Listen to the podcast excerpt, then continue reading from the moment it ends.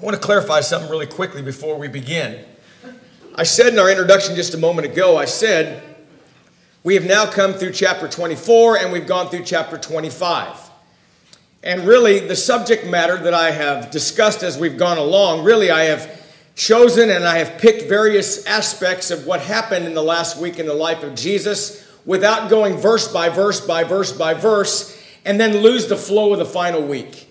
And I didn't want to do that. Like, for example, when we came to the end of chapter twenty-three, we discussed the destruction of Jerusalem. So therefore, it knocked out chapter twenty-four without going verse by verse, and I wanted to do it that way. This sermon today is number thirteen in the series, and we have finally left Tuesday. In fact, it is sunset or after sunset, sundown, if you will, on Tuesday, which was, to the Jew, Wednesday. And that's the setting or the scene of the things that are going to transpire by the time we get to chapter twenty-six. As we begin our lesson, though, we find that the preparation for the death of Jesus Christ is seen in three elements. It is seen in three perspectives. Number one, we see the preparation of what we would call the preparation of hateful rejection. In verse three, the very next verse here, it says, "Then the chief priests, the scribes, and the elders of the people assembled at the palace of the high priest, who was called Caiaphas." In other words, after Jesus was speaking, or as Jesus was speaking those words that are found in verse two, which said, when Jesus had finished all these sayings, what did he say? To his disciples he said, in two days is the Passover. And then he said, and the Son of Man will be delivered up to be crucified.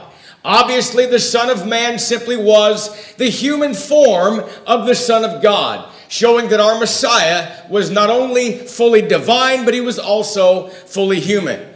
While Jesus was speaking that, notice what was happening at the very same time.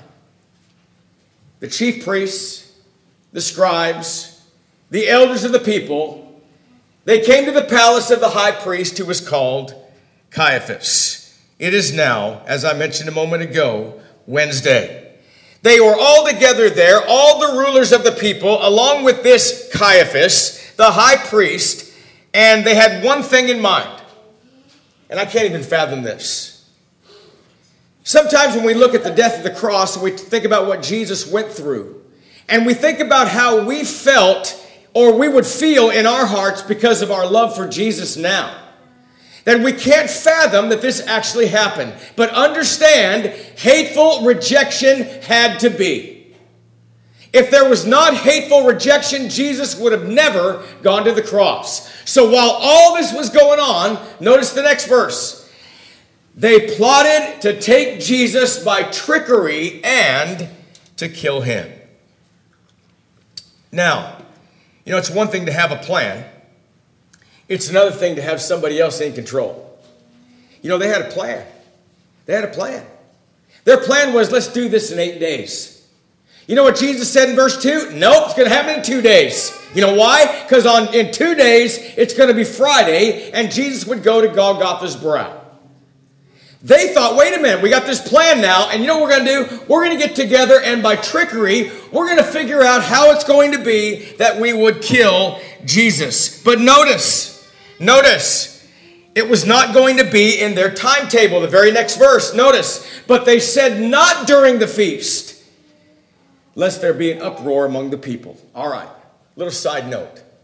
Think about all the people that were in Jerusalem at the time of the Passover. I've heard all manner of numbers, and I have heard numbers into the millions. I don't know how many people were there, but I'm going to tell you there was a whole lot of people there. Now, there's a lot of people, too, that Jesus healed when he walked on the faces of this earth, and there were a lot of people that loved Jesus. And I think that's really, as another side note, that's why they, he wasn't taken in Jerusalem. It was outside. So there wouldn't be a revolution. There wouldn't be a fight. And God was totally in control. But they didn't want to do it during the time of the Passover, lest there was an uproar of the people. Jesus said, though, you know what? It's going to happen in two days. It's going to happen in the timetable that the Lord had said. Now, the Sanhedrin, the ruling body, they're all together, and by now, they've had more of Jesus than they could possibly stand. He's intimidated them beyond their ability to deal with it. The people are now following him. They are threatened, and Caiaphas is insecure. Now, by the way, a little bit of background around this man, Caiaphas. Now, do you remember me saying over the years that Caiaphas was a real crumb? Caiaphas was a real creep. I'm so glad that Josephus said about Caiaphas what he said, so I'm not wrong in that. Caiaphas was a terrible human being. In fact, do you remember when Lazarus was raised from the dead? Do you remember what Caiaphas said?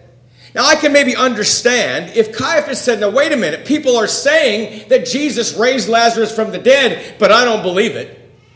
So we got to do something with Jesus to get him out of the way because the people are following Jesus and it's a fake and a fraud. Maybe I can follow that line of thinking. But you know what Caiaphas said? Caiaphas said, he raised Lazarus from the dead, so we have to do something with Jesus. And then he said those words. He said, it's better than one man die and save a nation. And that's exactly what the Lord did for the world. It's better for one man to die for the sins of the world than all of us to be lost. But in his mind, he's thinking, wait a minute, we got to save the nation. So let's take Jesus out of the way. Let's talk about Caiaphas a little bit more. A little bit of background. Josephus says his name was Joseph Caiaphas. And this is what Josephus said about him. He said he was conniving, treacherous, wicked, vile, and deceitful. Now, I'm going to tell you, I don't know that I know about all those words, what all they actually mean, but I'm going to tell you, it sounds pretty negative to me. He's a bad guy. He's an awful person with a motive. In fact, by the way, did you know that every time he's mentioned in the scripture, it is in a one-dimensional fashion? Every time that he is mentioned, he has one role. He's pictured as one who is either going to plan the death of Jesus or carry it out every time. Every time that Caiaphas is mentioned. A conniving man that he was, he married the daughter of Annas, who was his predecessor. Now, who was Annas? You might remember when we go back to the cleansing of the temple. So keep that in your mind about Annas and cleansing of the temple, and we know what happened, okay? In the court of the Gentiles. So hold on to that for, for just a minute. I don't know why Caiaphas came on the scene to marry the daughter of Annas. Incidentally, I did some reading about that historically, and it was actually tradition that a man would marry a virgin girl, sometimes actually being betrothed to them when they were twelve or twelve and a half. I don't know how old the daughter of Annas was, but I do know this. Caiaphas wanted to marry the daughter of Annas, who was the high priest at the time. Annas served as high priest, I believe, from A D six to A D, I believe, fifteen. And then from A D fifteen to A D thirty-seven, Caiaphas was the high priest. Now, he married the daughter of Annas. Annas was a very wealthy man. And incidentally about this, I think we have to understand that perhaps Caiaphas must have been a politician, a pretty good one too, to get around Roman rule. Have you ever known somebody that gets along with everybody because they don't stand for anything? I'm talking about people that when they're over here, they agree with these guys. And then they go over here and it's something totally opposite, but they agree with these guys. Now they're in good with these guys. Then they go over there and it's something totally different and they agree with those guys. Pretty soon he's in good with those guys. One scholar said Caiaphas must have been a politician among politicians to get along with Rome that many years. In fact, in fact, it was not common that a man would be high priest that long. For a hundred years, in a hundred year span, there were twenty-eight high priests. twenty-eight. And the one that followed Caiaphas, his successor, lasted fifty days. So for Caiaphas to do that, no doubt he must have been quite a politician to get along with Roman government. Caiaphas had bought his way in. He married the daughter of Annas, an extremely wealthy and crooked man also. Now, I told you to hold on to the thought about Annas. Here we go. Do you remember what Jesus does? He makes his triumphal entry into Jerusalem on Sunday, and then he just surveys the temple, just takes a look at it. He leaves, he goes to Bethany, in the house of his dear friends, perhaps, but we don't know that. We just know he went to Bethany. He could have gone to Mary, Martha, and Lazarus' house. We don't know that, and it doesn't say. He just went to Bethany. And he went there for the night. When he came back the next day, he curses that fig tree, and then he cleansed the temple. Remember that? He overturned the tables of the money changers, and Jesus was furious. He was angered by that. He said, "You've made it a den of thieves, the house of worship. You've made a den of thieves." Do you remember what else he does? He looks and he saw all the merchandise being sold. Do you know who was in control of all the merchandise? It was the man that we're talking about right now. It was Annas. And he had what was called, by the way, the bazaars of Annas. All the commercial things sold. Guess what? He got a piece of all of it. You know what Jesus did? He put him out of business. You think he's not mad about that? Put him out of business. That's what Jesus did. He cast them all out. Jesus even did this too. He came on the scene and he said, "No, wait a minute. You're using the court of the Gentiles," which, by the way, was the only place that a Gentile could go. That was it. He said, "You're using the court of the Gentiles as a thoroughfare to carry whatever you're transporting and go through." He said, "Get out. Don't do that anymore." He cast them out too. I would imagine Annas was quite disgusted with Jesus. He's the father-in-law. The son-in-law is Caiaphas. Caiaphas married the daughter, maybe getting into the upper class, maybe getting into the wealth and prestige and power of the office. There was no king in Israel, so he had the most power. And he understands we have to get rid of Jesus. And it has to be done through the legal process. And really, as twisted and as perverted as they had it, that really was their desire. But they had to have an angle. They had to have an angle. And remember this, in A D thirty, when Jesus began his personal ministry, the law changed. And it was called Pax Romana. And it was dealing with uh, the sword. It means peace among Roman peace. And the idea was nobody could execute someone except Rome. You couldn't sentence anybody to die. You think that's a mistake? Absolutely not. You think that's coincidence? No way. You know why? Because the Jews would destroy or kill someone or execute someone by stoning. And if they stone Jesus to death, the Bible isn't true. Why'd they go to Pilate later on? I'll tell you why they went to Pilate. They had to. It was the law. You think that's a mystery? Nope. God did that. I'll take that to my grave. God did that. Changed the law in A D thirty so that in A D thirty-three, Jesus would have to nail, be nailed on a cross. And he would have to be one as in such a way that Jesus says, "When I be lifted up, I will draw all men unto me." Had to be the cross. Well, they had to figure out a way to come up with a legal manner in which they could kill Jesus, and it needed a, a betrayer. In verses three and four, verses three and four, part of the preparation for that was simply hateful rejection. There had to be. Now, as we move forward, though, as we talk about all the things in which had happened, there's a very beautiful scene. I got to tell you, I've never actually preached on these verses before now that we're going to talk about. Oh, I've referenced it. We all know the story of it. We sing songs about it. But there's something very, very beautiful that happens. And that's the second part of the preparation of Jesus going to the cross. And it is the preparation of loving worship. You know, there wasn't just enemies who wanted Jesus to go to the cross. I must say that again. It wasn't just enemies that wanted Jesus to go to the cross. Do you remember one who sat at his feet? Who sat at his feet and hung on every word that he said? Whose sister was up serving others and she was sitting at the feet of the master? Do you remember when Jesus spoke to those women when he went to raise Lazarus from the dead?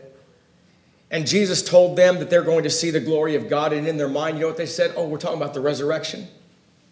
And Jesus was talking about Lazarus. They understood. There were some that understood. Notice this. in the preparation of the cross, something else happened. Now, if you look at the chronological sequence, this is a flashback a number of days. It's Wednesday now, but now there's a flashback to Saturday, and it's this right here. When Jesus was in Bethany at the house of Simon the leper. Now, this is the flashback.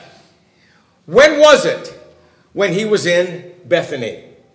Now, if you want to know why that, that there's a jump back there, it has to because it really fits. There's something connected with the betrayal of Jesus, with the complaint of Mary's act of kindness. And so it had to happen. And Jesus reflects back on it when he first arrived in Bethany. It was on Saturday when Jesus came there. He left Jericho and he came to the city and he stayed with Mary, Martha, and Lazarus to be part of all the events. Now, this phrase right here, he stays at the house of Simon the leper. Now, I looked and tried to find out who this actually was. And I don't know, because I believe there's thirty-some Simons mentioned in the New Testament. So who was he? I don't know who he was, but he's Simon the leper, meaning there was a time when he had leprosy. Now, I think this is, I think this is important. There was a time he had leprosy. He couldn't have had leprosy currently because nobody would have gone to his house. Number two, there was no cure for leprosy except who? Jesus. That tells me that this man, Simon the leper, at a prior time or a previous time with his leprosy was healed by Jesus. So on this day, on this Saturday, he invites the Lord over to his house for a meal. And he was Simon, used to be the leper. You know who else was there? There was Mary. There was Martha. There was Lazarus. Quite a few guests. What about the esteemed guests, we might say? The twelve apostles, they were there too. Good group for a supper. Very important. Verse seven, notice. A woman came to him, having an alabaster flask of very costly fragrant oil, and she poured it on his head as he sat at the table. Now, this alabaster flask was, um, some, some translations say alabaster box. And the flask there simply means it was a thin alabaster, almost transparent vessel. The word box in the King James should be translated vessel. And it was a bottle type thing. It was very thin and it was very fat at the bottom. And it came up with a neck up to the top. And there would be a cork in it. So basically just picture in your mind, not a box, picture a, a pouring vessel. Just a vessel, a bottle. Inside of it, though, was very costly, fragrant perfume. Very costly. three hundred denarii, that's one year's wages. Now, I think there's some beautiful pictures here. Let's take a look at them. First of all, we know that if a man works for a day back then, the average man that worked all day long, when he got finished with the, his task all day long, he would be paid one denarius. So when somebody said a denarius, you're talking about a day's wages. However, that means of exchange was then in its value. If you worked all day, you got a denarius. Jesus dealt with that. He called it a penny in the parable of the vineyard. It was the denarius. Okay? So if you didn't work seven days a week, which they didn't, it's about three hundred days worth of working or so. Therefore, a year's wages was three hundred denarii. That is costly, fragrant oil inside that bottle. Now, why did they have it? You know, it's interesting. Perhaps they were wealthy. I don't know. There were some wealthy people there, but it was very, very customary that you had that stuff. You know, people would travel through dirt. They didn't have pavement, pavements like we have. They'd travel through dirt. They didn't have shoes like we have. They were open sandals, so their feet would get filthy. No doubt what a great custom it was to wash the feet of someone when they would come into your midst. And you know, I'll tell you something too. When you go out and you walk out in the hot sun and you haven't had a shower, in a while, and you didn't have any right guard because they didn't have that then. In fact, right guard and Old Spice were a far, long way off. Okay? You're going to have body odor, so it was very common. People kept this stuff. They kept this fragrant oil around. You know why? Because when the people would come for the dinner, they would anoint each person, and not only was it something of honor to the person, but guess what? It was of value to everyone else that had to smell. That's what it was for. It's very, very common. Routine function. A gesture of kindness. Now, Matthew and Mark don't tell us who the woman is, but John does. In John chapter twelve and verse three, John tells us it's Mary, the sister of Martha. And it was very common to anoint the guests with a strong perfume at the time of meal. Now, I want you to picture this. Can you understand this? Is Mary's the one that's going to do it? And she comes to Jesus and doesn't go any further. She's going to, that's what she was doing. That's how it started. Started out with the custom. And all of a sudden, she takes it to Jesus and doesn't go any further. Doesn't go any further than Jesus. She understands that he's moving toward his death.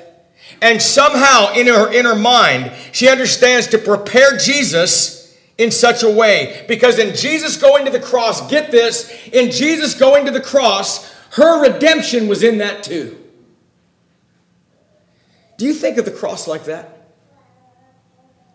I mean, seriously, we sing songs. We had wonderful songs that we sung that were so appropriate this morning.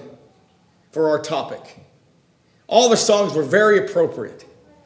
But do you think about that? Would you think about when Jesus went to the cross, and when you think about Jesus and what he has done, do you understand your redemption? You personally, Dave Morgan, your redemption was in that too. You too, Terry Osborne. Your redemption. Your redemption. Mary understood, wait a minute, he's going to the cross and my redemption is part of it. He's going to bear my sins too. She starts with Jesus and she can't go any further. And if you compare Mark's account and John's account, you know what she does? She shatters the entire bottle. And then in verse seven, or it says, she poured it on his head. Now, she shattered the bottle. I don't know what it smelled like. I have cologne. If you put on a little too much, your wife says a little dab will do you. Back it off a little. Pretty strong.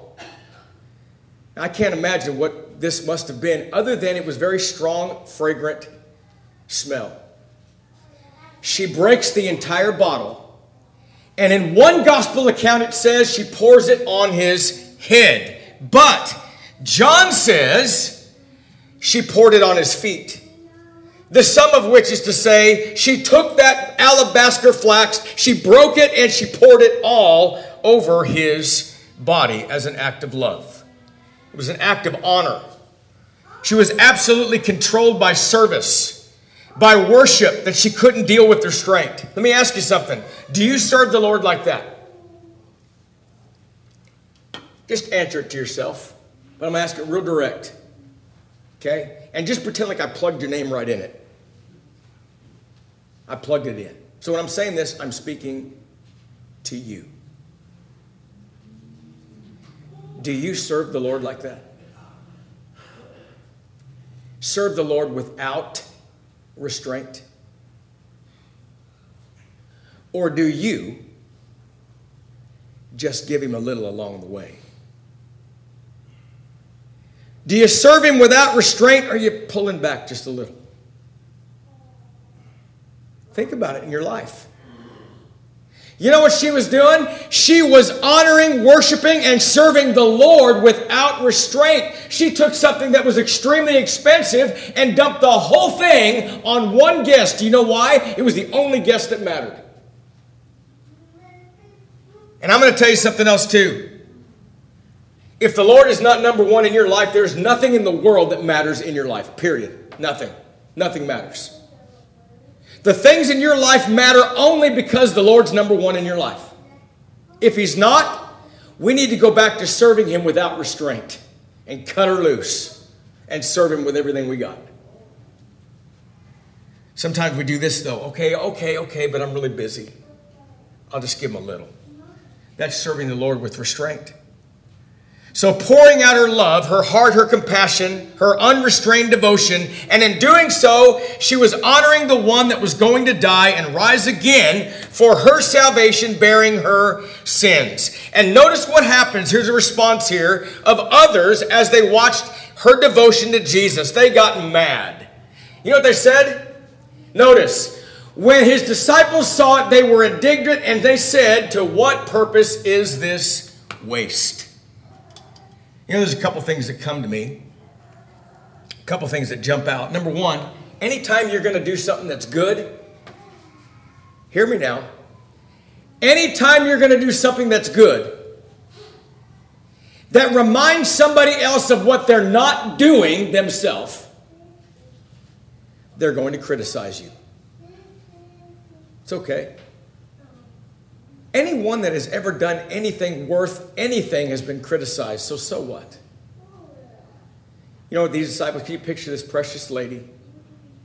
And she dumps the whole thing on Jesus. And now you got the disciples, you got the twelve, and they're right there. And they're going, are you kidding me? What a waste. What a waste. You spend it all. We could have done this. We could have given it to the poor. We could have done that. Now, first of all, I think this is an important point here. It's not time for meeting the needs of others. It's a time for worship. Now, in John chapter twelve and verse six, it says, Judas was the one that made the suggestion, and he did so not because he cared about the poor, but because he held the bag. Notice, John twelve and six, this he said, not that he cared for the poor, but because he was a thief, and he had money, he had the money box, and he used to take what was put in it. In other words, it's not about that. You know what he wanted? Judas was thinking in his mind, you know what I could do? I could have sold it for three hundred denarii, given it to the poor? Absolutely not. Jesus called him a thief. He wanted to put it in the pouch. It was all about the money. And to stick it in his robe. He knew the whole thing was coming down. He knew it was the end of everything, and he wanted the stuff in the bag. Get that bag as fat and full as it can. He already knew what was going to happen. He already knew he could have got a year's wages, and what a great thing. He could have had a year's wages. Notice the next verse. When Jesus was aware of it, he said to them, why do you trouble this woman? For she has done a good work. Do you know what this word means right here? She's done a good work. It means this in the original. She has done excellently. She's done excellently. Leave her alone. She's done excellently. Do you know why she had done excellently? It's because she gave all she had. I'm going to tell you, this is the coach in me. I coach, I coached for twelve years. I'm now done. I'm going to tell you right now, nothing in the world ever matters in my mind, and nothing in the world ever is acceptable in my mind than when you give your best. If it's not your best, I'm going to say it, shame on you. Be your best. Having a bad day, so what? Be your best. Be your best. Whatever that is, be your best. You're discouraged a little bit. You got to serve God, so what? Serve God and be your best. Whatever that is. Is it going to be the best you have ever been? No, probably not when you're having a bad day. But be your best. I'm going to tell you something. The Lord in the day of judgment, I don't believe this for a minute. I don't believe that in the day of judgment, it's all going to be laid out. And they're going to say, okay, Frank Brancato, how many people did you baptize? I don't believe that at all. How many people were you actually successful in converting? I don't think that's going to be in there at all. I will say this, though. I think what's going to be there is this. What was your effort? Did you try? Did you do your best? Did you work? You might have failed in the results. So what? Did you work? She did excellently because she gave her all. If everybody in the Lord's church would just start doing their all, can you imagine what we'd be? And I'm going to tell you right now, I say this out of love. Every one of you listen to me. I say this out of love. I guarantee you this. Every single one of you has more. That's fact. That's fact. You got more. Oh, no, I'm just, no, no, no, no. You got more. You got way more. We all have way more. Then it says in verse eleven, look at this. I love the Lord's response. For you have the poor with you always. So they said, no, wait a minute. We could have sold this and gave it to the poor. Jesus already knew in John twelve and six, no, you're a liar. It's not why you wanted it. But then he addresses what they said. For you have the poor with you always, but me you do not always have. I'm going to tell you, there's a time to meet the needs of the poor, and the Bible does tell us we must do that, and it's not new here. All the way back in the Old Testament, let me give you a passage. I'm talking about Deuteronomy fifteen and eleven. So this is our responsibility of helping those that are in need. Watch. For the poor will never cease from your land. That's what he was saying up here, by the way. They're always going to be there. I'm going to be here for a short time. All right. The poor will never cease from the land. Therefore, I command you, saying, you shall open up your hand wide to your brother, to your poor, and your needy in your land. This should be your. I thought I caught all my typos. This is not our, it's your. Open your hand wide. Okay, so we understand that. We have to help those that are in need. What's going on here, though? It's a very simple principle. It's saying this, folks, worshiping God is the ultimate priority in your life.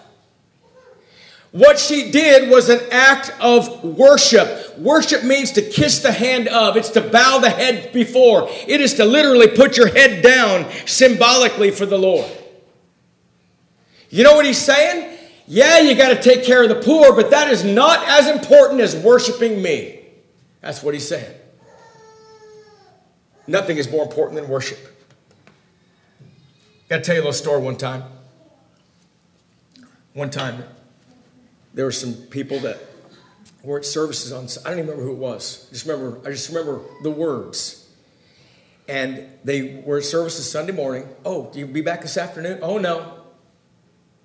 Oh, we're going to go down to the soup kitchen down there, and we're going to feed the hungry. Don't you see what's wrong with that? Yeah, we take care of the hungry. Absolutely. Yeah, we take care of the needs of the poor. Absolutely. But nothing is a priority over worship. Nothing. That's what the Lord was saying. You got the poor always. They're never going to stop being around you, but worship is number one. So what we can't do, folks, we can't justify not going to services just because we're going to do some good thing over here as a humanitarian. You can't erase your worship to the Lord. That's number one. That's what he was saying. It's the supreme act that any Christian could ever do. Now, notice though what Jesus said about her. He first said, leave her alone. She has done excellently. You got the poor always. I'm not going to always be here. Then notice what he said. For in pouring this fragrant oil on my body, she did it for my burial. In other words, it was in preparation. It was in preparation of Jesus going to the cross, dying for the sins of the world. It is in preparation for my burial. Verse thirteen. Assuredly, I say to you, wherever the gospel is preached in the whole world, what this woman has done will also be told as a memorial to her. Isn't that amazing? What if you got to be Mary? What if Mary was you? Jesus said, it is so excellent that whenever the gospel, what, I, what we mean by that is, is the gospel accounts, in the, in the gospel accounts, whenever that is read or preached, it's going to be in there. It's going to be in that scripture. You know why? It's going to show what she had done as a memorial to her in her honor of the Lord. Matthew, Mark, and John, wherever that's preached, that has this account. Whenever anyone reads that, you're going to remember what this woman did as a memorial of her loving worship. So, in preparing for the cross, we have hateful rejection. Caiaphas, chief priests, elders, all of them. Two, we have loving worship of Mary. But then there's a final one, and I'll be very brief about this. It is betraying hypocrisy. That's number three. And that's verse fourteen. Then one of the twelve, called Judas Iscariot, went to the chief priests. Now picture this. When did he do it? It goes back to Saturday. It's following what Jesus just said. This guy was a creep too. It goes all the way back. Judas went out that night in Bethany after hearing Jesus and left and went straight to the chief priests that Saturday night. And what did he do when he got there? Verse fifteen. And said, what are you willing to give me if I deliver him to you? And they counted out to him thirty pieces of silver. It's all about the money. It's all about the money. He was going to get as much as he could. You know, I think about that. I don't know. I know this. I know that according to Exodus, thirty pieces of silver was the price of a slave. I get it. I get, I get that. I understand that it's the price of a slave. And I know that when Joseph was sold into slavery, I know that he was sold for twenty pieces of silver, the price of a slave. I don't think about it that much because I've done some research, and years and years and years later, at the time that Paul wrote to Philemon about Onesimus, the slave, the amount to purchase a slave there was way more than that. So I look at thirty pieces of silver to a man that nothing else mattered but the money. And I look at a very paltry sum for a guy that really wanted the money. They counted out to him thirty pieces of silver. Now remember this, folks. Jesus just said what he said in Bethany. He, he gave a little sermon about this wonderful, precious woman that anointed him and worshiped him and all of that. He said, leave her alone. She has done excellently. You know what happened immediately? Judas betrays him, begins the betrayal. Then verse sixteen, listen. So from that time, he sought opportunity to betray him. Got the money, and from that time, Luke twenty-two and six says, so he promised and sought opportunity to betray him to them in the absence of the multitude. In other words, this is even before the triumphal entry on Sunday. Awful. It was before he cleansed the temple on Monday. It was before all the preaching that he did on Tuesday. He was looking for a moment to betray Jesus. So while Jesus is receiving love from Mary, the plot is beginning in Judas's mind. And I think about this, I think, you know, from that time, he sought opportunity to betray him. I don't understand. You know, one, one scholar said, he is the greatest example of lost opportunity the world ever knew. Now, I do believe, I don't believe that God made Judas, even though prophetically speaking, he would be the one who lifted his heel against Jesus. I don't think God, from a prophetic standpoint, made Judas do anything. I think God is so brilliant and all-knowing that he knew that he would. And in the fact that he knew that he would, he used that for his cause. It's kind of like God using the wrath of men to praise him. Like we're told. Lost opportunity. He's a traitor. It burned in his mind. There's only three ways, folks. Listen, there's only three ways to approach the death of Christ. Just three ways. Number one, hateful rejection. Somebody might say, no, whoa, whoa, whoa, whoa, whoa, whoa. You can reject and not hate. I mean, I love Jesus. No. Jesus said, if you love me, keep my commandments. If you love me, keep my words. And if you do that, if you keep my commandments, you will abide in my love as I've kept the Father's commandments and abide in his love. You know what that means? You can't love Jesus without obedience. No, you can't. Can't. So one way... One way to respond or approach the death of Christ is with hateful rejection. That's what Caiaphas did. That's what the chief priests did. That's what the elders did. Or you can do this. You could approach it from loving worship like Mary did. You can make him the focal point of your life. You can be so appreciative for what he's done for you that you're willing to devote your entire life to him. Or, number three, you can do it with betraying hypocrisy, like Judas. Some people, folks, some people today fall into those categories. In fact, everybody does. Have you ever stopped to consider that? That when somebody hears the gospel, they fall into one of those three categories once they hear it. Absolutely. Like this. Some hate because they rejected. Some love because they're willing to devote and worship. And get this one over here. Did you get to see this one over here? No, don't forget that one. Some pretend. Judas was pretending. Pretending to be there with the Lord, knowing the whole time he was nothing but a hypocrite. And he was trying to find an opportunity to betray Jesus. Which one are we? Which one are we? Rejection, love, or do we pretend in our life? We thank you for listening to our podcast put on by the Church of Christ at twenty-two fifteen Plans Road in Bakersfield. If you would like any additional information, or you would like to receive a free Bible correspondence course by mail, please email us at info at church of christ bakersfield dot com. Our service times are Sundays at ten thirty a.m. and five p.m. and Wednesdays at seven thirty p.m. Please make plans to join us. We would love for you to be our honored guest.